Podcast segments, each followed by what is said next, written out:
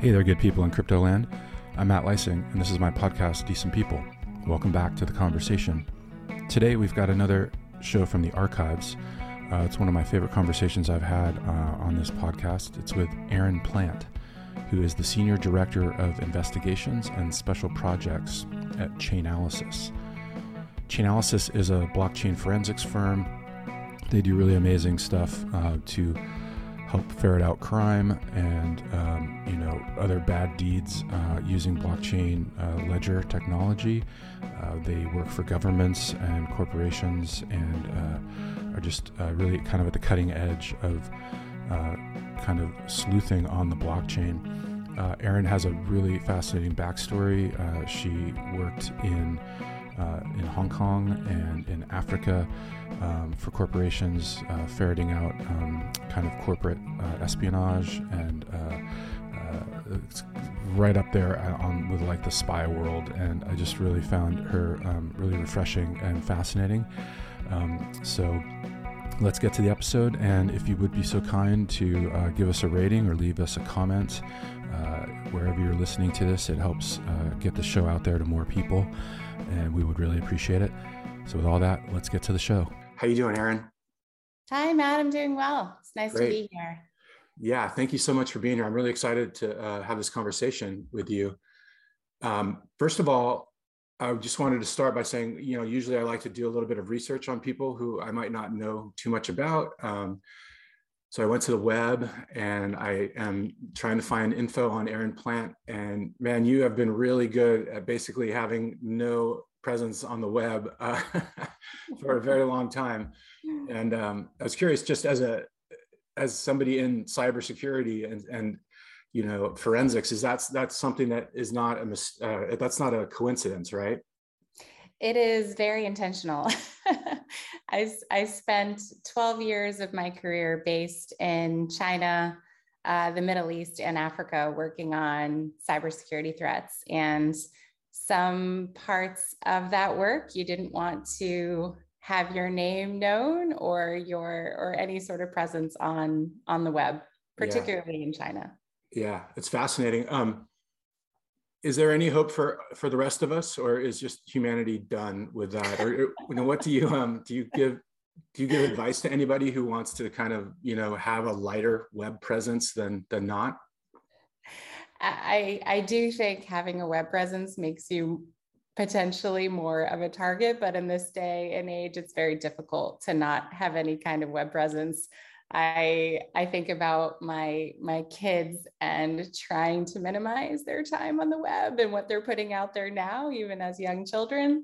And it's so difficult to do that. So my advice to my mom and some of the people who are less familiar with technology is just don't click on anything in an email ever. Great advice. You can protect yourself from a lot of things if you just don't click on any links. Yeah, for sure. Yeah, I just discovered a new email my 13-year-old son has, and had no idea, and just like, okay, well, the horse is out of the barn on that one for sure. I was wondering if we could just kind of go back and learn a little bit about you. Where did you grow up? Yeah, sure. I grew up in New Hampshire in a small town, and I went to college at the University of Colorado and studied computer science. So it was there that I started to get into technology and computers. This was back in, I started college in 2000. So it was very early days in technology. Yeah. Programming was a very different world back then. Cybersecurity was a very different world back then. I worked for a telecom company called Level 3 Communications as an intern when I was in college. And they, at the time, were somewhat famous in the technology space for having the first upgradable fiber optic network, which is kind of funny to think back on that now, but they had undersea cables and they had subterranean pipes, and we would sit in the network operations center and watch these little robots drag new fibers through these tunnels, and that's how they upgraded the network. Wow, so. That's amazing. Is that the very different now in the world of 5G, but that's how we did it back then. Is that the connection between like North America and Europe? Exactly. Yeah. So Level 3 owned the first connection between North America and Europe, and it was the first fiber optic network. And yeah. we would watch the fibers get dragged across between the continents. How cool! It was pretty amazing at the time. What were you like as a kid? Did you always like computers or science, or what was your childhood like? I've always been a math science person, so I've always been really more interested in maths and sciences. I'm not great at writing papers, and I've never been very artistic, but I didn't spend a lot of time on computers. You know, as a kid, computers weren't really around. So and we got our first computer when I was in high school, and, you know, it was still on DOS, and you had a DOS prompt and you could play Tetris, but I was very, very interested in in math and science generally. And then getting into college, computers was it was a newer option in the science space, and it just it drew me, and I've been very interested ever since.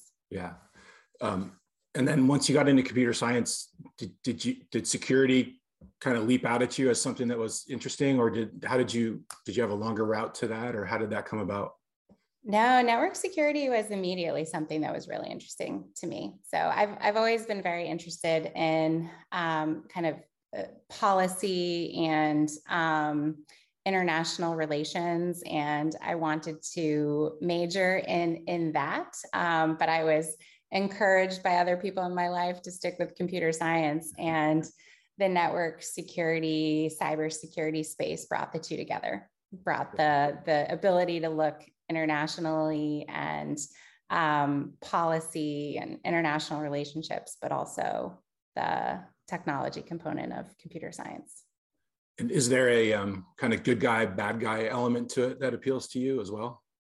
There is, yeah. There's very much a good guy, bad guy element. I think it's protecting new innovations is a huge passion area for me. So back in 2000, it was just the internet and the ability to message and send money and do anything digitally was new. And it was the .com boom at that time. So all of the new innovations that came along with the .com boom and cyber as a whole is definitely an area of passion for me. And then over the years in this space, you know, working with emerging ephemeral messaging platforms and money transfer programs, you know, WeChat Pay and M-Pesa in Kenya and all of those things, and then leading up to cryptocurrency.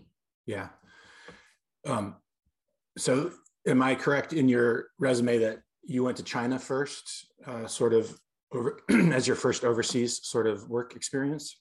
I did. Yeah. I moved to China in 2011. Okay. And what were you doing there? So I moved there working with a cybersecurity company, and we were investigating the digital corruption payments that were happening. So we were working with the US government as well as other governments, investigating international businesses that were operating in China and the way that they were potentially paying bribes to the government officials in China. And that those payments of bribes used to be handing over a duffel bag of cash, and it has morphed in that time to digital payments. So looking at payment fingerprints and trails and following the money to be able to identify that is really important and increasingly difficult. Yeah. So let's get into that. Like, what would you actually do to try to uncover, you know, if some executive at a Western firm or whatever is taking bribes or is bribing Chinese officials? Like, how do you get on that trail, and how do you, go about that investigation? Yeah, absolutely. So in the US, there's a law called the Foreign Corruption Practices Act. And in the UK, it's called the Anti-Bribery Act. And it's essentially saying that as a Western business, in the US or in the UK, you cannot pay bribes to foreign government officials. And in the US, it's the Department of Justice or the SEC that launches an investigation that looks into these allegations. They're very difficult to investigate in places like China because the payments are increasingly happening in these behind the Chinese firewall electronic systems. And they're not sitting out there in a place that anyone can get into and investigate. So we would do on the ground investigations within their electronic network. So in order for evidence to not be destroyed in the course of our investigation, we would usually be operating overnight under the cover that we were doing IT upgrades, or we were doing something on their network like changing out internet cables.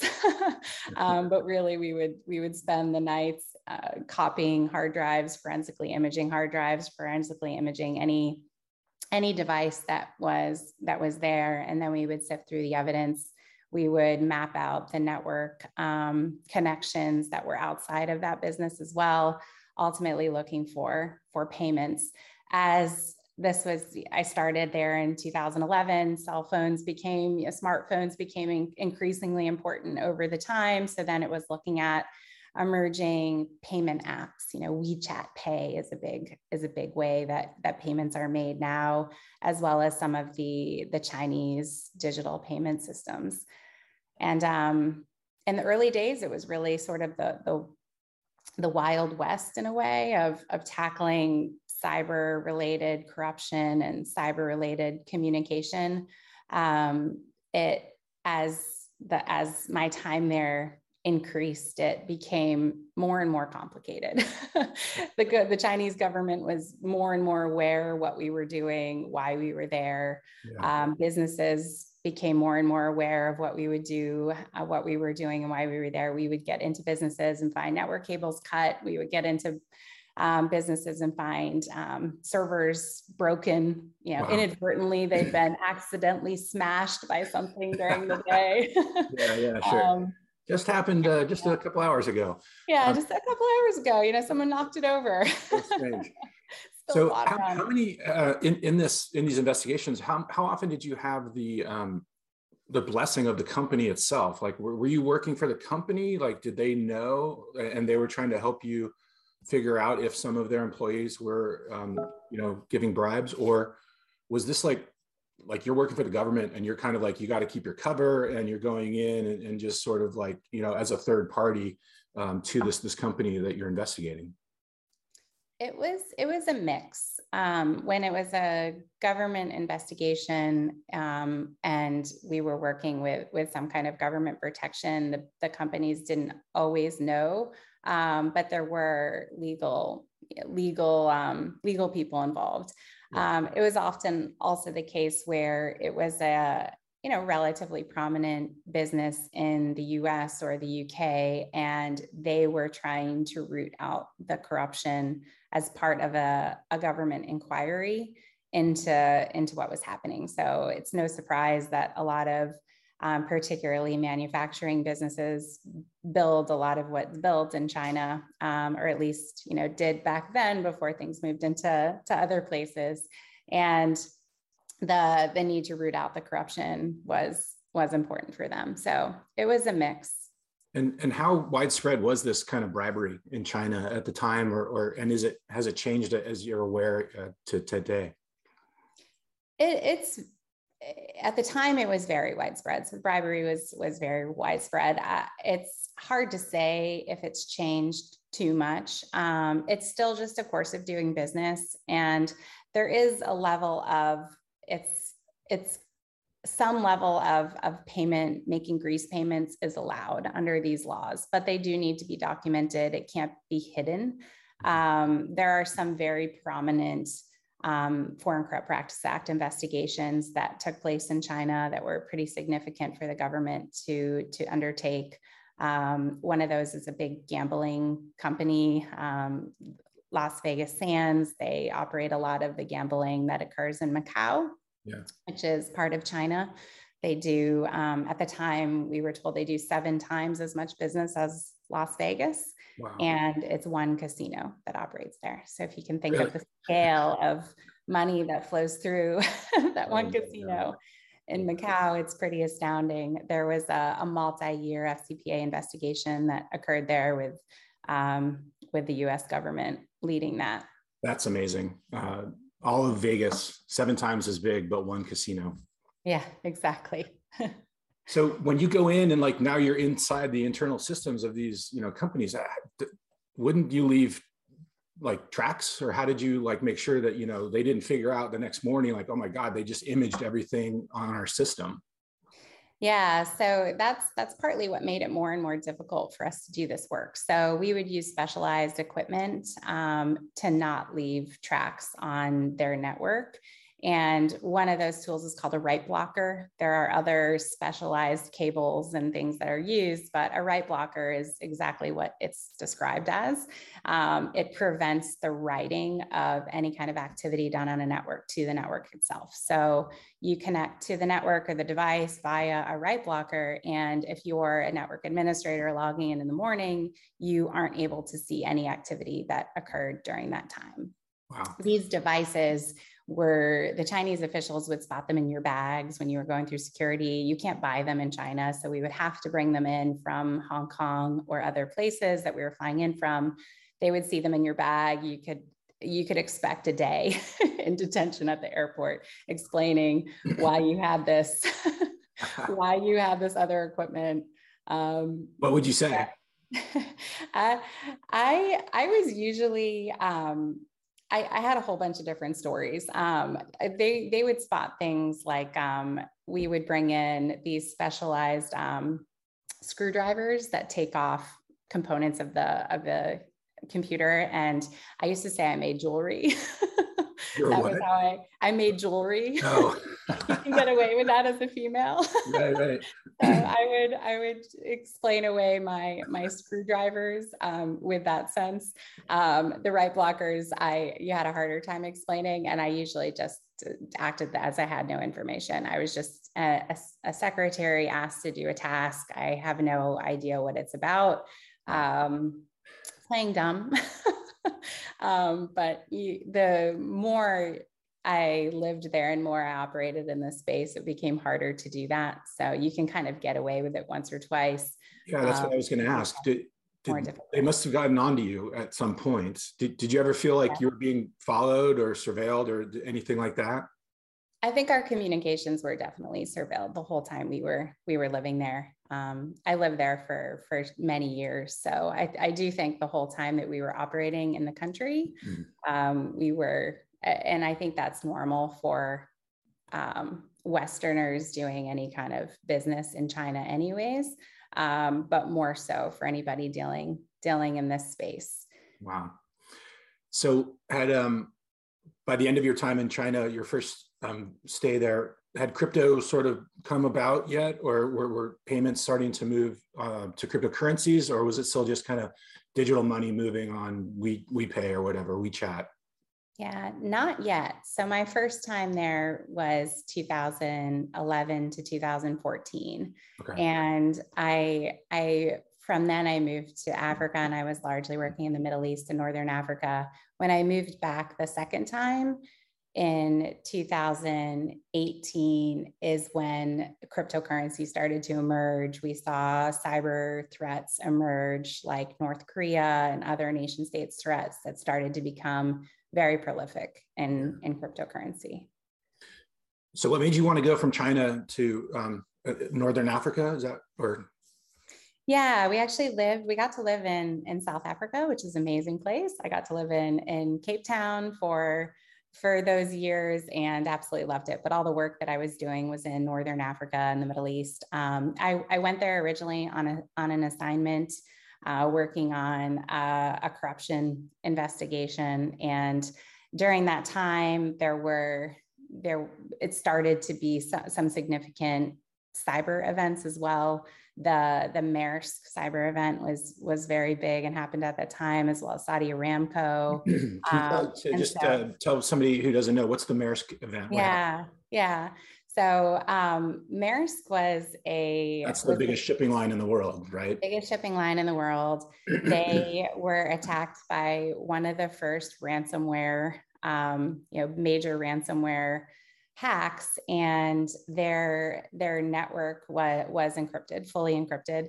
And there were, I think, a third of the world's goods were out on some ship with no idea where they were, what was on those ships, where those ships were going.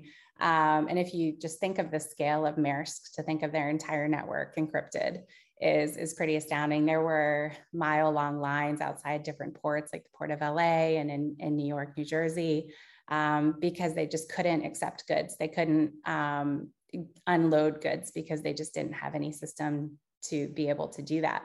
So it was a huge cyber attack. So did the ransomware folks get inside Maersk and then encrypt their system entirely and then say, you got to pay us for us to unencrypt your data? Exactly. Yeah, exactly what happened. And it got in through an accounting software similar to TurboTax in the US, but it was a small accounting software that somebody downloaded onto their machine, and it infiltrated the whole network. They were down for quite a while, and then they realized that one of the ports in Ghana, in Accra, Ghana, the port itself had been experiencing a power failure during the time of the ransomware attack. So they were actually offline, and were still offline. And they were, that was the only server that wasn't encrypted.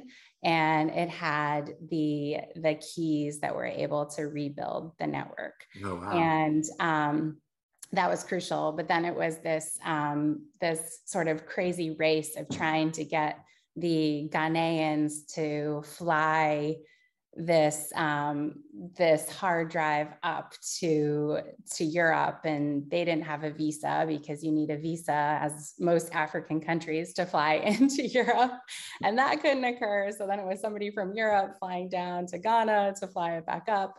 But it's not quite the same. Yeah, wow, that's such a great story. It's not quite the same as don't click on a link in an email, but also maybe just don't download random software. Yeah.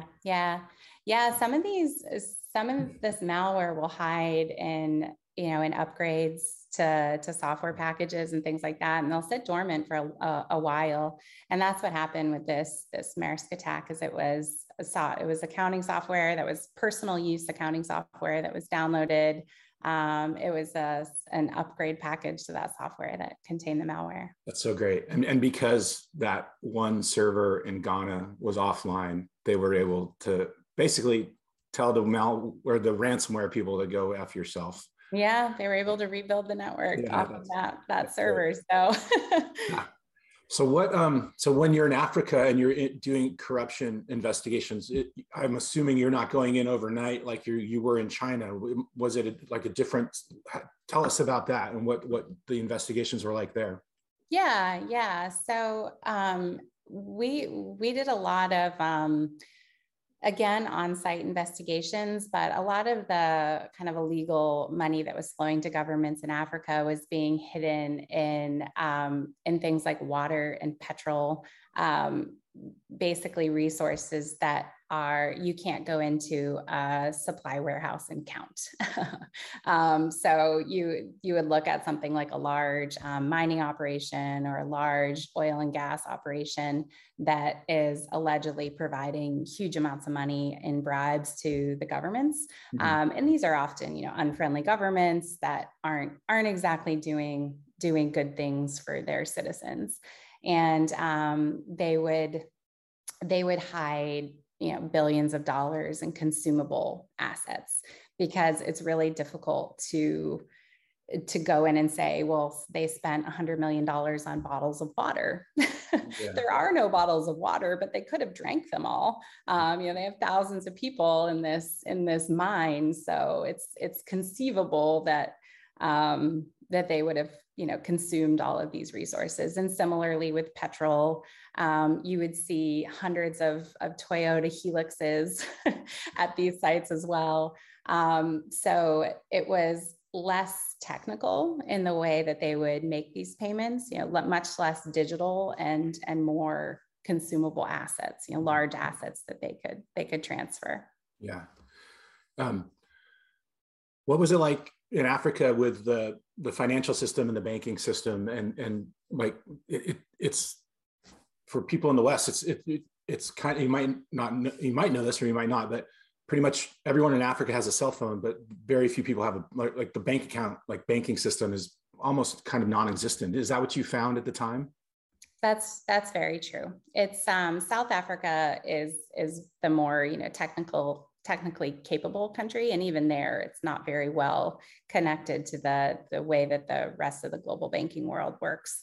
I actually had my daughter when we were living in South Africa in 2017. And we had a nanny at the time who was from Zimbabwe, and she would get paid in cash at the end of each week. And every few weeks, she would want to send money back to her family in Zimbabwe. And she would pay a taxi driver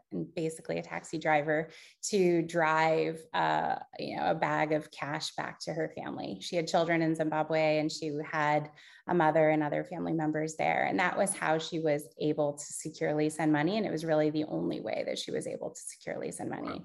That's crazy. It's like remittance payment by taxi cab. Yeah. And it was less expensive than, say, Western Union and some of the other places where you can send cash. And she didn't have a bank account or any other way of doing it. And were you there when M-Pesa started to spread and Safaricom was sort of the network? And maybe you could tell people about that and like how that kind of changed that situation with the cash. Yeah, absolutely. So M-Pesa is an incredibly innovative digital payment system. It came about in around that same time and is predominantly in Kenya. And it was a bit of an experiment when it started out with Safaricom. It's the Kenyan telecom system. Almost every mobile phone in Kenya is on Safaricom. And it was really revolutionary because it allowed people to send money directly from phone to phone, but also you could go to any street corner and put cash into the system or take cash out really through a person sitting at a table who had a mobile phone. You could bring them cash, they would put it into your account, and then the person on the other end could take out that money. And there were a couple things that I think were really interesting about it is it wasn't through smartphones. So while most people do have access to a cell phone, they don't have an iPhone. They don't have a Samsung. Yeah. They still have, it's called a feature phone. So it still has a keyboard. Yeah. It doesn't have any apps that we have. So you have to be able to do this kind of digital payment transfer through actually clicking on keyboard buttons, not through a smartphone app. And M-Pesa allows you to do that. You basically press, *111# and it brings up a couple of options, which you click through with your arrows, and you click to send in the amount. And that's the way that the Kenyan economy is largely running right now. I think the last number I heard is over half of the payments made in Kenya are in M-Pesa. And I did a lot of work there, and people that I worked with that were getting paid, the equivalent of fairly senior level person salary in the US, they were choosing to be paid into their M-Pesa accounts. So they were electing to have their entire salary paid into their M-Pesa account as opposed to their commercial banking account. Wow. So it's not just small payments. It could be relatively large, what we consider sort of salary in the United States. Yep. Yeah. Getting, a $100,000 equivalent salary getting paid into your M-Pesa account. So I think the misconception is that these types of systems are just for, somebody to send a few dollars back to their family who might live in a rural community that doesn't have access to the banking systems. But this one for me was really, really kind of mind-changing and career-changing because it illuminated that it's not just, my nanny's trying to send money back to her family in in Zimbabwe and has no other banking capabilities. It's for people who do have access to many other banking options, like some of the people I worked with in Kenya, but are choosing this form because it's easier for them. It's, you know, a truly innovative way to transact. That's where we get to in cryptocurrency. Right. That was that the bridge for you into crypto? It was, yeah. It was a bridge for me into crypto. At that same time, it was, you know, right around 2018. I heard a podcast by Chainalysis co-founder Jonathan Levin, who was speaking on Planet Money about about Chainalysis, and you know, hearing about Chainalysis at that time and what Chainalysis was doing and making cryptocurrency safe and, you know, building trust in that innovation was, it was just kind of a turning point for me in terms of cryptocurrency, because it was largely what I was seeing attempting to happen across Africa with solutions like M-Pesa, where there was a big emphasis to build trust into these systems so that they can be more widely used. Yeah. But then from Africa, you went back to China again for a couple of years. I did, yeah. I moved back to Hong Kong, which is sort of the gateway to China. It's still referred to as one country, two systems, where it is all China, but they do operate under two different systems, political and financial. And Hong Kong is I kind of describe it in terms of the financial component. It's the Lego connector piece, where Chinese banking systems and laws are vastly different to those of the Western world. They don't have the same regulations around various corruption and fraud and things that we are required to monitor for. And so because of that, it can't directly transact with the Western banking world, but Hong Kong does have those in place. Yeah. And it operates as that mechanism for Chinese banks to connect directly with Western banks.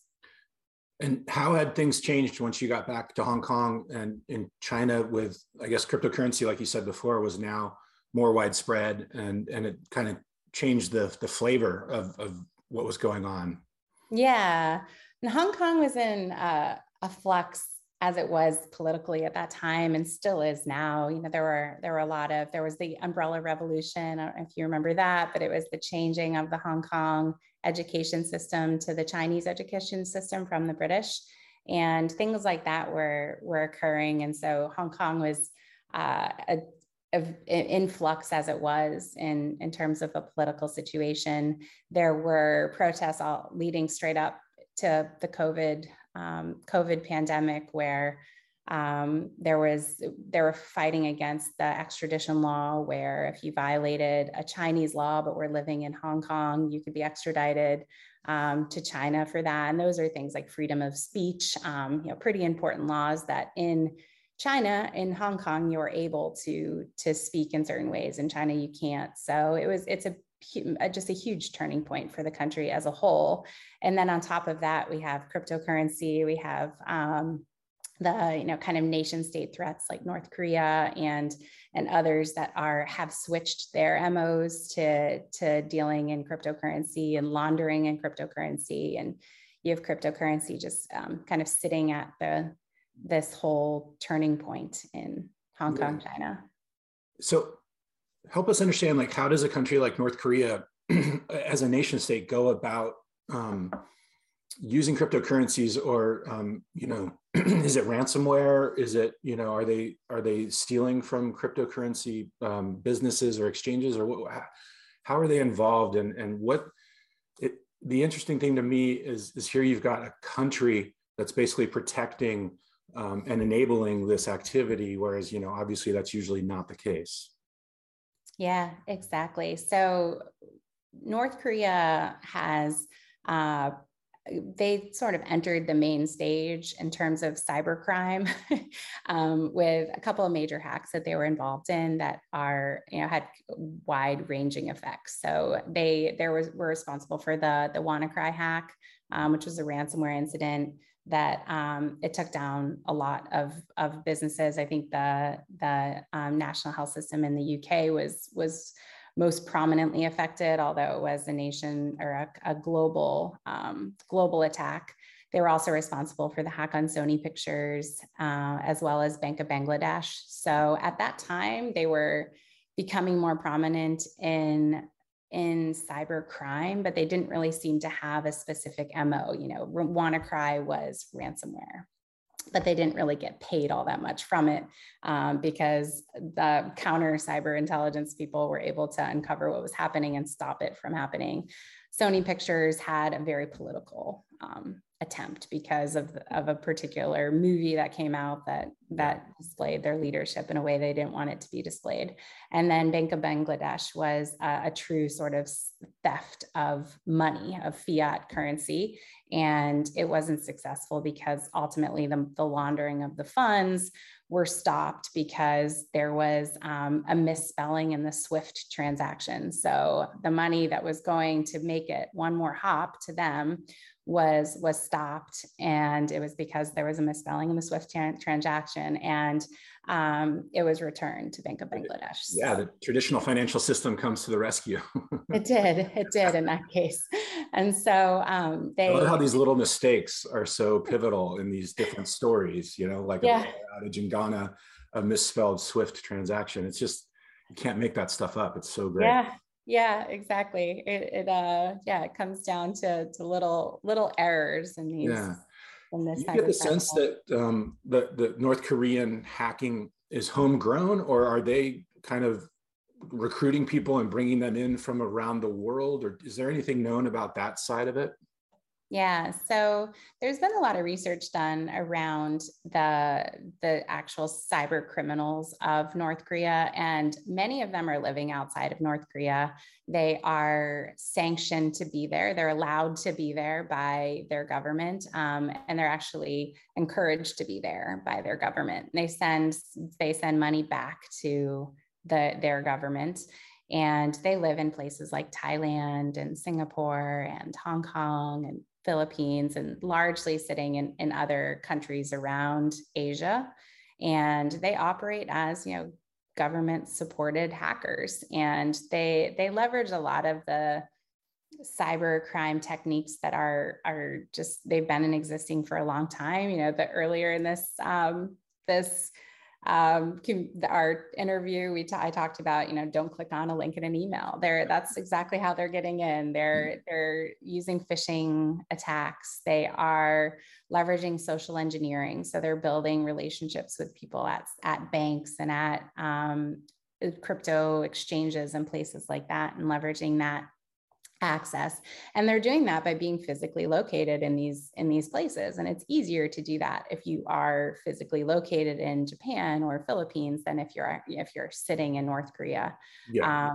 But North Korea does have a, yeah, exactly. I mean, North Korea has a strong, has its arms strongly around what's happening. So they're strongly encouraging this activity, and it's supporting the North Korean economy. And I think, did you guys at Chainalysis say that North Korea, through all these different various means, got something like $400 million last year? Yeah, $400 million just last year. So They've been, you know, it's been large amounts of money that have been stolen year over year. And it's allowing them. Is it mostly crypto, or are they also stealing fiat as well? Mostly crypto. Yeah. So they've become pretty successful in stealing crypto from these crypto exchanges and these crypto trading platforms. And do they tend to go for the big ones like Bitcoin and Ether that are more liquid, or is it they'll just take anything they can get? They take anything they can get. So we've actually seen a trend where they're stealing a much wider range.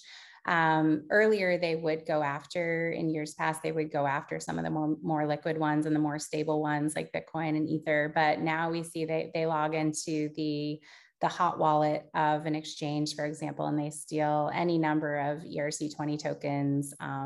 They ultimately aim to convert them to Bitcoin and Ether because they're more stable in those locations, but they will steal anything that they can. Yeah.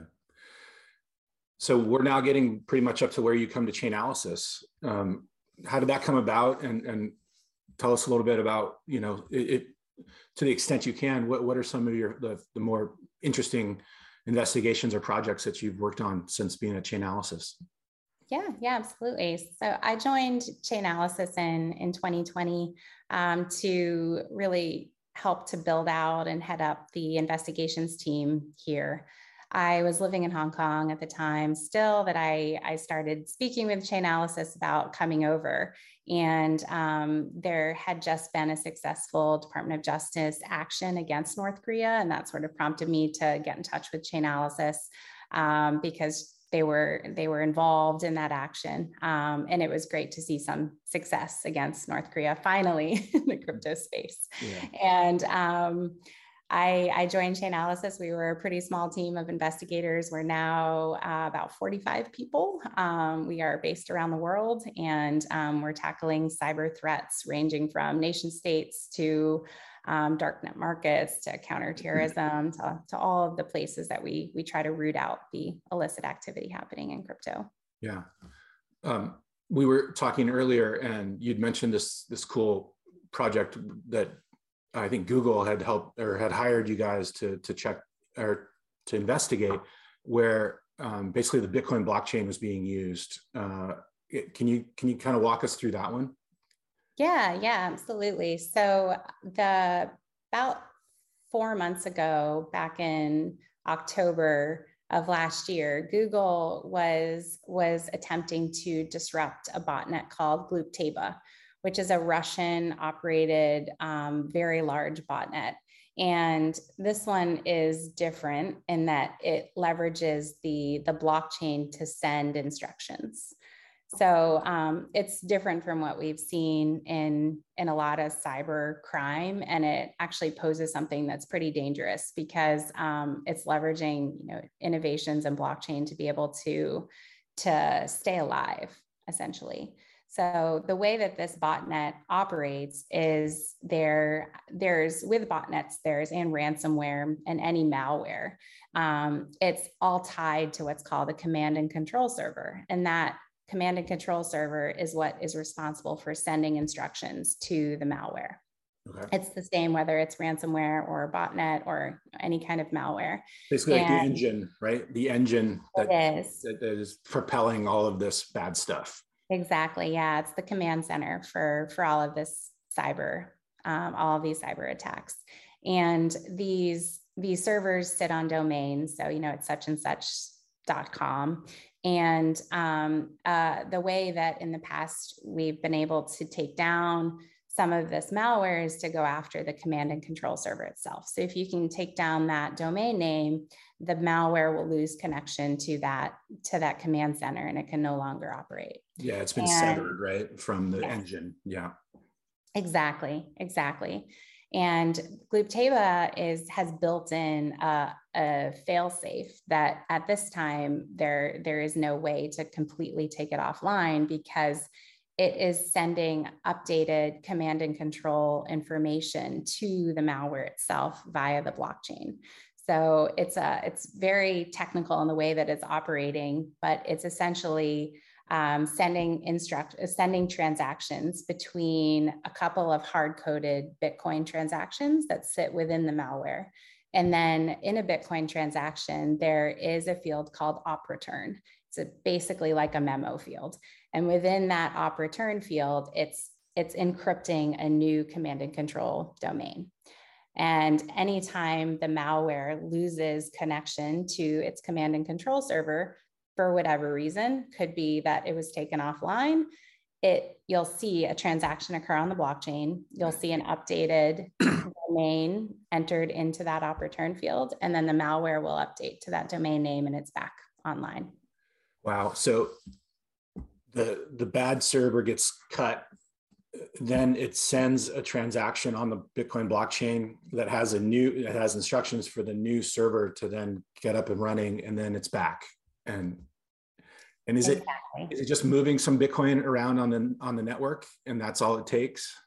That's all it takes, yeah. And it doesn't actually send all that much. So it doesn't need a significant transaction for that to occur. It just needs the code to be. It just needs the transaction to be sent. And because the blockchain is publicly available, the malware actually actually scans the entire blockchain. So it has instructions within the malware that says, if you lose connection to the command and control server, scan the entire blockchain, look for transactions with these three Bitcoin addresses, and then it looks for that transaction. It reads the op return, which is encrypted. It decrypts the message in that op return field, and it updates the command and control server, and it's back online. Wow.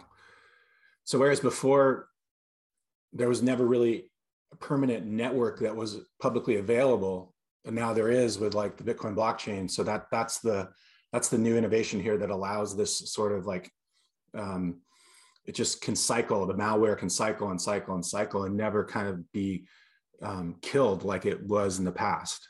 Exactly, exactly. And it's introducing a dangerous use of the blockchain, really. And it could be leveraged in other types of cyber crime. You know, ransomware as being a national security threat.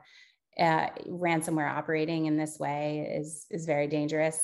It provides not that the Bitcoin mining community or any mining community is monolithic, but is there anything that a miner could do when they are, you know, could they be checking for this sort of inclusion when they're mining transactions in a block or something so that this doesn't get through?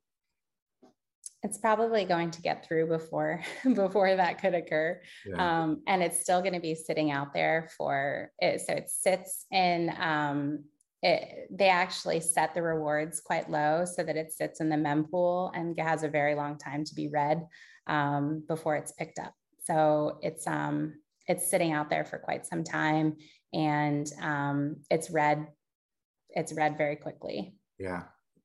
And at this point, there's really nothing that can be done about this? At this point, there's nothing that can be done about this because the blockchain is decentralized. There's not an overarching authority that can say these transactions can't be sent from these addresses. And it's actually the outgoing transaction that sends the op return. So the idea is flooding that address with transactions with, you know, a lot of different messages might confuse it. It's the outgoing transaction and the only person that has the ability to send an outgoing transaction from that address is the person in control of the wallet. Right, and they are able to unencrypt what's encrypted in there in the memo field, basically. Yeah, they can put whatever they want in that memo field. Wow, fascinating. So it's really interesting to me as well. The tools that you guys have are just getting better and better, and you're now able to, you know, just in the recent past, if somebody wanted to try to hide cryptocurrency transactions, they'd go through something called a mixer, where, you know, some coins would get mixed with a whole bunch of other different coins, and then they get split and sent into different directions, kind of fractionally. And that sort of like used to stop people dead in their tracks because it was really difficult to figure that out or reverse engineer it. But it now seems like it is possible to figure that out. And I'm just curious, like, how is that possible now? Like, what is it about like your technology that's increasing and getting so much better? And is it a case where on the other side, like, let's just say the bad guys, are they, you know, getting more and more sophisticated and you guys are getting more and more sophisticated, and it's kind of this, you know, this increasing battle between you guys? Yeah. I think it's both. So I joined Chainalysis because I really want to root out the illicit actors on the blockchain. And Chainalysis has the best investigators, the best R&D team, the best product and data team in the world. By far is my true belief. You know, starting with our founder, Jonathan Levin. I mean, he is the original blockchain investigator, and through all of that just comes expertise that you can't just, you know, replicate overnight. And part of that is the building of tools that rely on data that takes years to build. And those tools were able to stay ahead of the bad guys. You know, the bad guys are leveraging leveraging obfuscation techniques like mixers you mentioned, swapping services, different types of coins, you know, a lot of different techniques, and our ability to stay ahead of them and build tools that allows us to follow the money through that obfuscation is extremely valuable.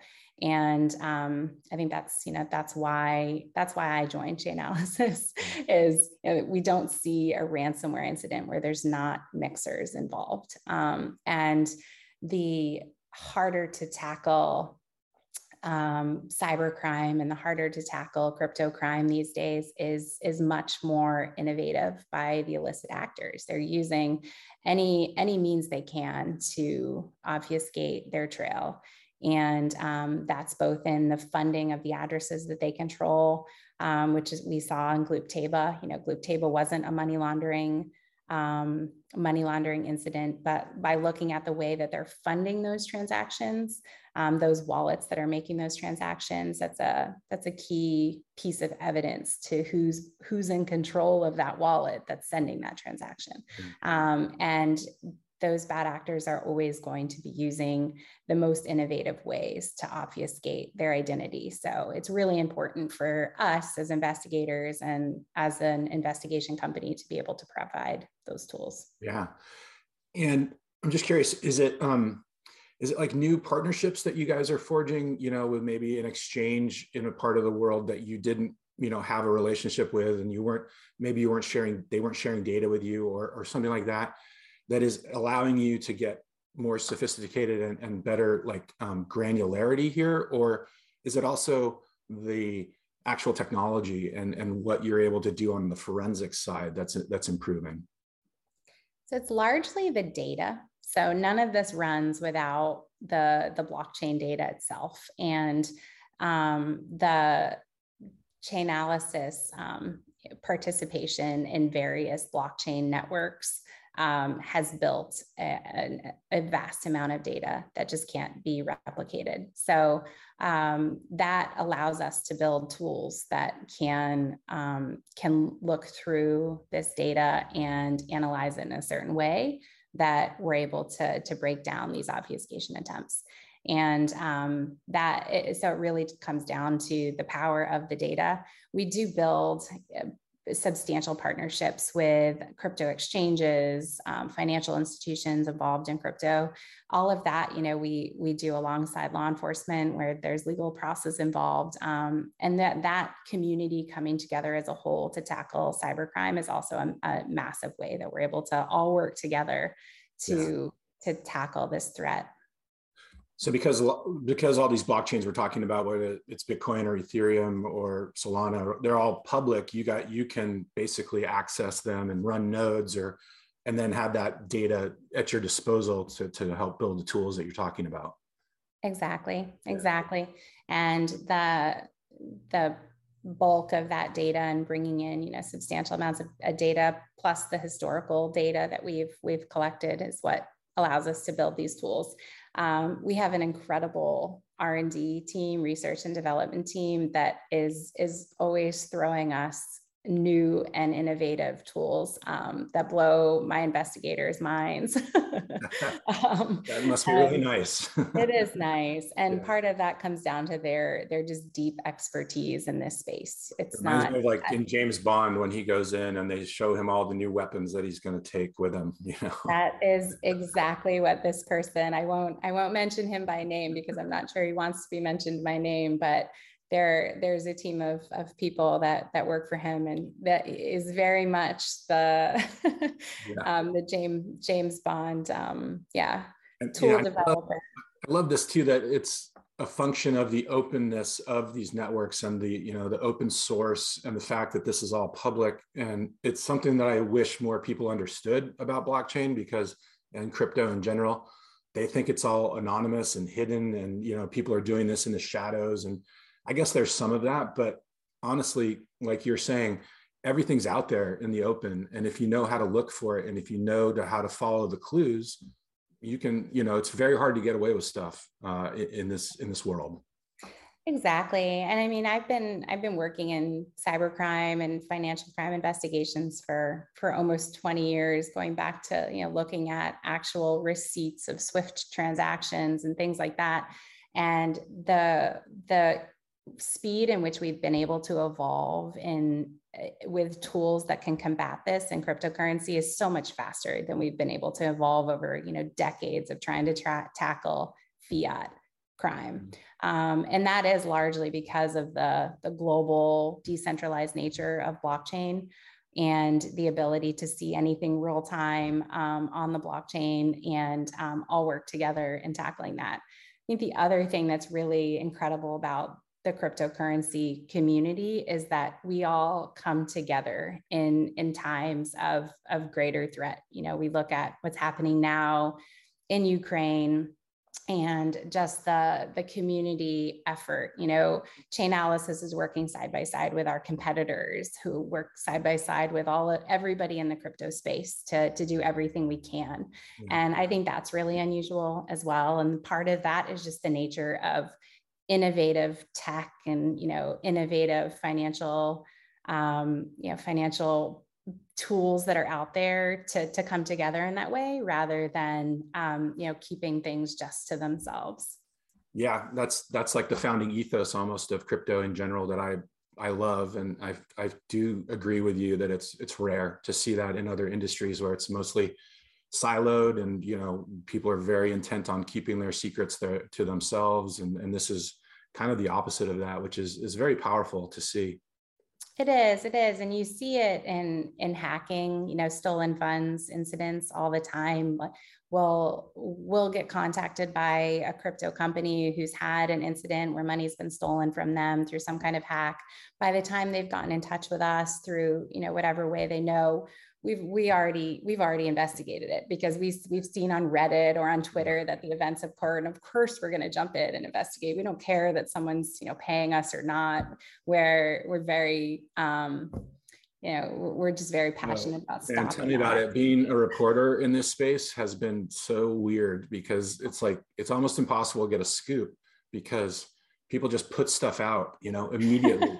On Twitter and or wherever, like you said, Reddit, it doesn't matter. It just goes out, and then you're reacting to it rather than, reporters love to get scoops. They love to tell people things they don't know. And in crypto, people are just like, no, I'm going to tell everybody right now. Yeah, exactly. And reporters are left scrambling to put a story together. Yeah, absolutely. No, it's very unique. And it's also just very, it makes, I think, many of us feel very positive about the future of this technology. Yeah. Well, that's a great place to leave this, Erin. Thank you so much. This has been absolutely fascinating. Really, really enjoyed this. And I think, thank you for what you've done over all these years. And may you long continue, and good luck at Chainalysis. Thank you so much. Thank you for your time, and thank you for being interested in what we do. Yeah, absolutely. Hopefully we'll talk again soon. Definitely. Have a good day. You too.